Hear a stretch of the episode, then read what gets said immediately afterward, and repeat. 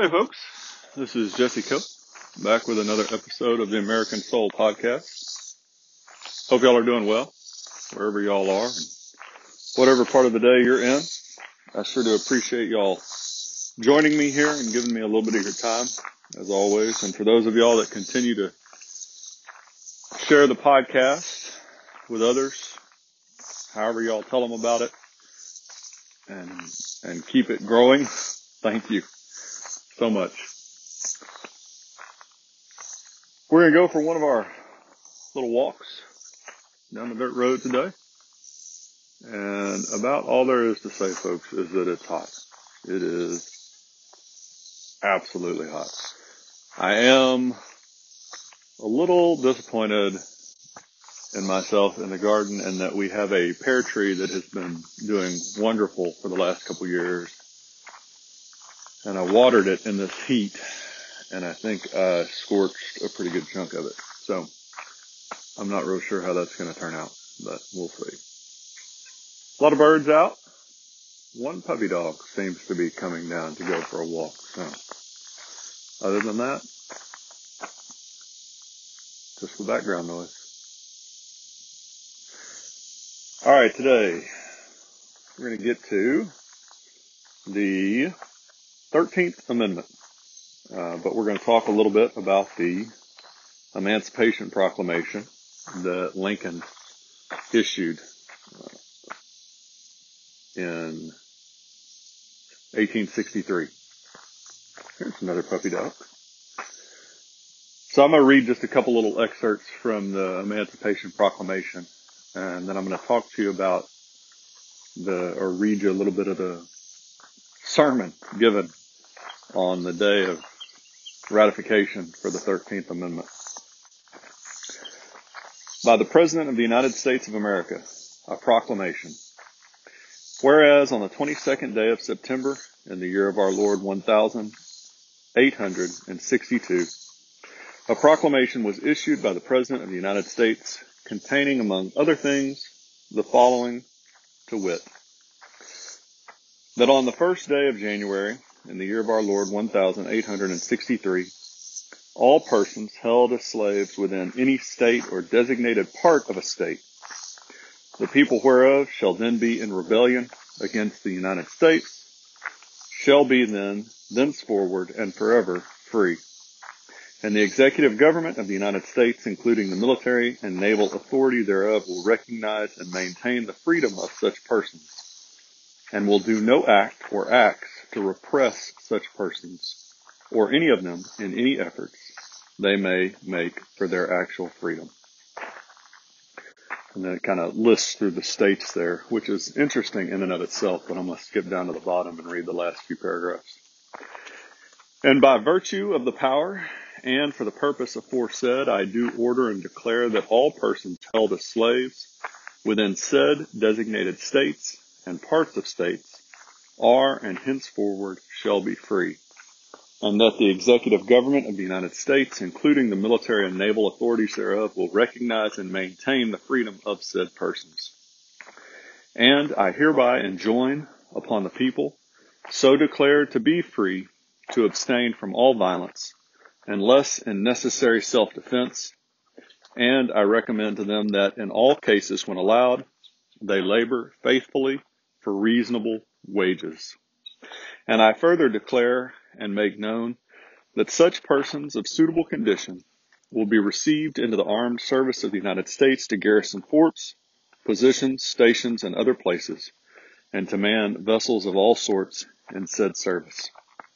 And upon this act, sincerely believed to be an act of justice, warranted by the Constitution, upon military necessity, I invoke the considerate judgment of mankind, and the gracious favor of Almighty God.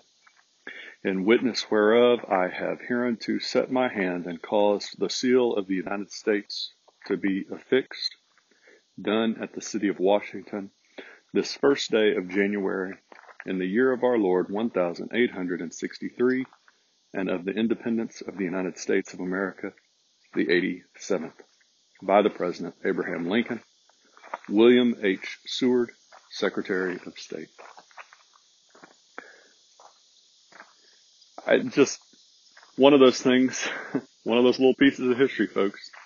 Uh, we actually we talk about this quite often publicly today, but always, not always, but often with the political agenda of supporting supporting an agenda rather than talking about the truth and talking about history. Uh, because even the simple things, right? When you're reading through this,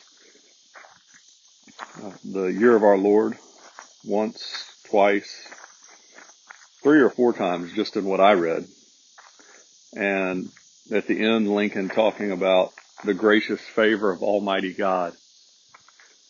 You know, we were in a war and he was freeing the slaves and he turned toward God again. And make no mistake, folks, this was not a deistic God. This wasn't some random uh, nature God. This wasn't Mother Nature. This wasn't Allah from Islam, Buddhism, Hinduism, or anything else. This was God the Father, Jesus Christ, and the Holy Spirit. And so yet again, when our country is in turmoil, when we're struggling, when we're in pain, when we need guidance and direction, when we need hope, our great leaders, our greatest leaders, because it's, it seems to me impossible to argue that Lincoln was not one of our greatest.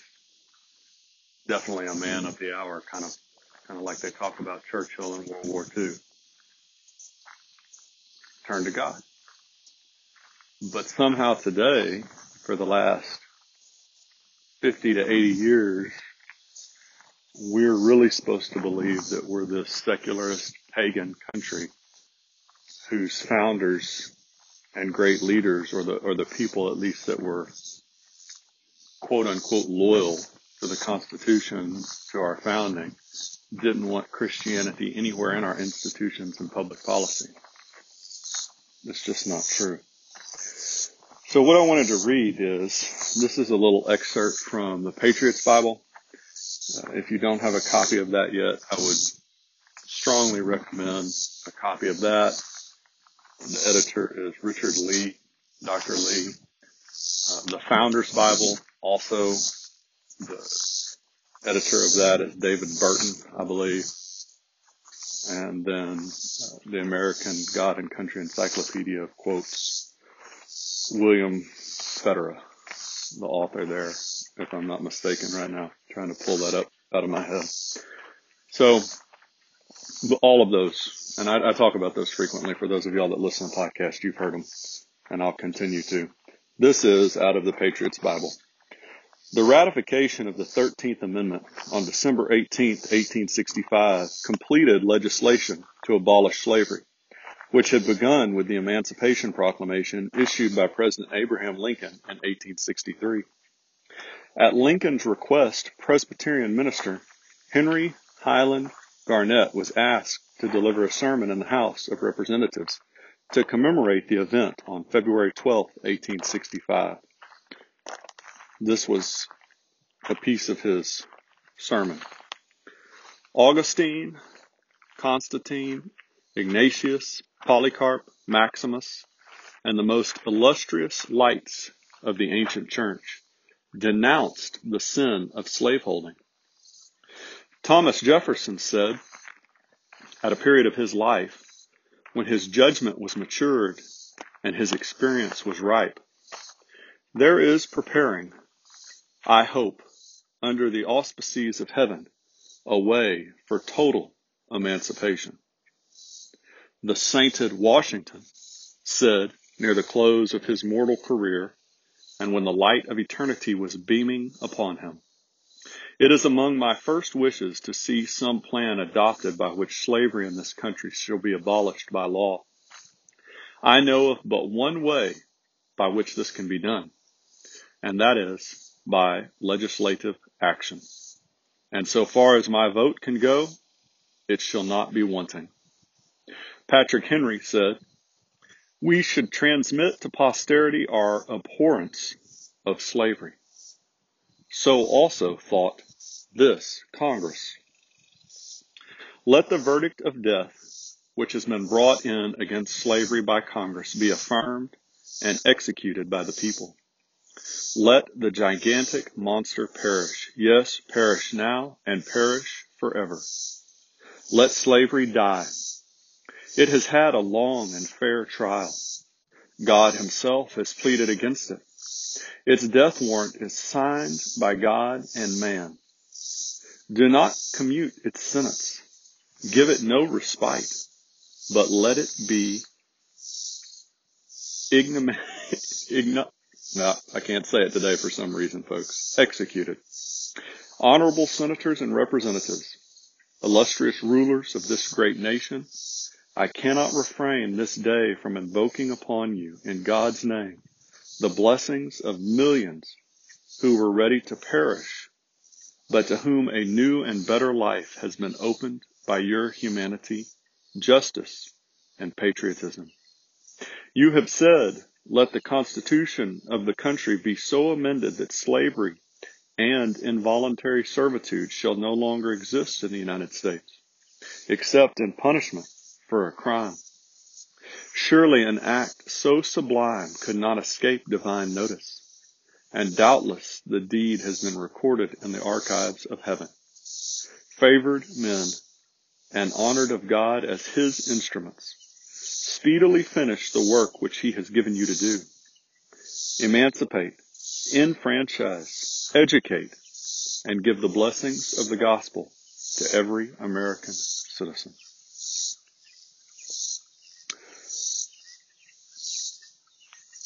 Pastor Henry Highland Garnet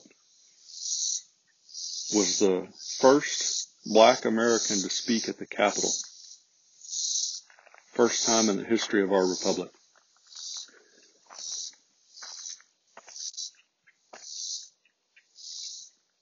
A few things strike me here, folks. One is, most importantly yet again, where did we turn in this moment. We turn to God. I, the last line here from the pastor, emancipate, enfranchise, educate, and give the blessings of the gospel to every American citizen.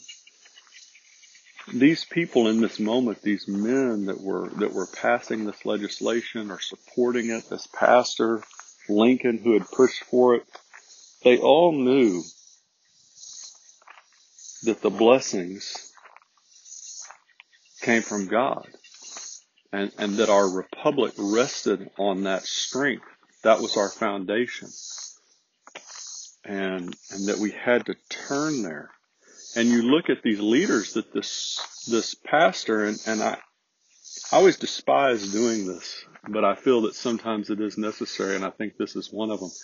This black pastor, this black man that had grown up whether he was a slave or not, honestly, folks, I, I don't know. I, I, didn't look that up in preparation for this podcast, but but he had certainly grown up to adulthood in a country where slavery was was in a huge chunk of the country. And and who did he praise in this first paragraph? The first people, Augustine, Constantine, uh, illustrious lights of the ancient church, he turned to people, Christians. And then, and then Jefferson, who by his own, own words, you know, he followed Jesus Christ in the truest sense. Then Washington, Patrick Henry. Those three in particular, they were what? They were white, they were male, and they were Christian by their own professions.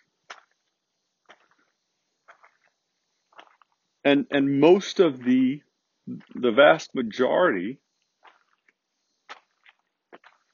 uh, almost exclusively, I would say, of the men in this Congress that passed this, and Lincoln, who, who started it with the Emancipation Proclamation, was also what? White, male, and Christian. And yet today, if you combine those three things, according to popular culture and the left, you would almost be talking about the devil himself. And yet, this black minister thought it important enough to speak those words.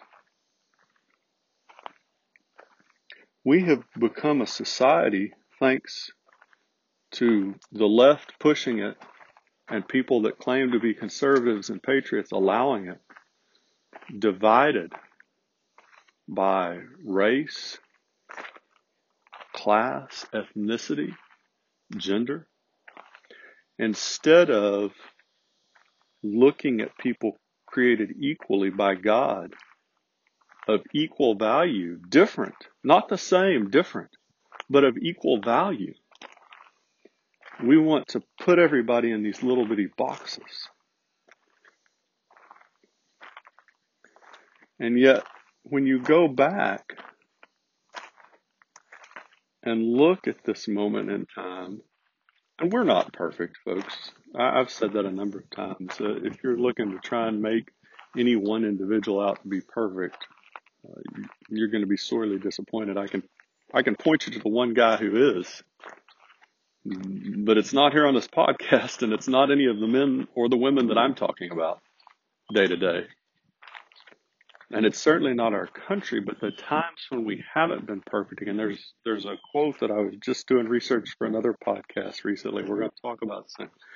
The times when we have been less than perfect, the times when we have had dark days in our country are when we have gone away from those teachings of Christ. And uh, there's just there's a ton more here, folks, but you know, this line from from Pastor Garnet down here also struck me as I was reading it again. Let the Constitution, and he, he's reading a quote here from, I suppose, the, that the Congress passed. Let the Constitution of the country be so amended that slavery and involuntary servitude shall no longer exist in the United States except in punishment for a crime. And then he goes to talk about God recognizing and honoring and rewarding uh, that that these men were favored because they were instruments of God and that the, the deed had been recorded in heaven. But but that one line, you know, in culture today we focus a lot on still on this moment in time in our country. You see political leaders, cultural leaders dishonoring the national anthem, dishonoring the flag, and claiming that they're still oppressed. Um, and, and, so we, we, in a way, we're still focused on the slavery, and and we're not supposed to be anymore, right? That's what it said. It was supposed to do away with slavery and involuntary servitude. But what do we have today rampant and growing across the country?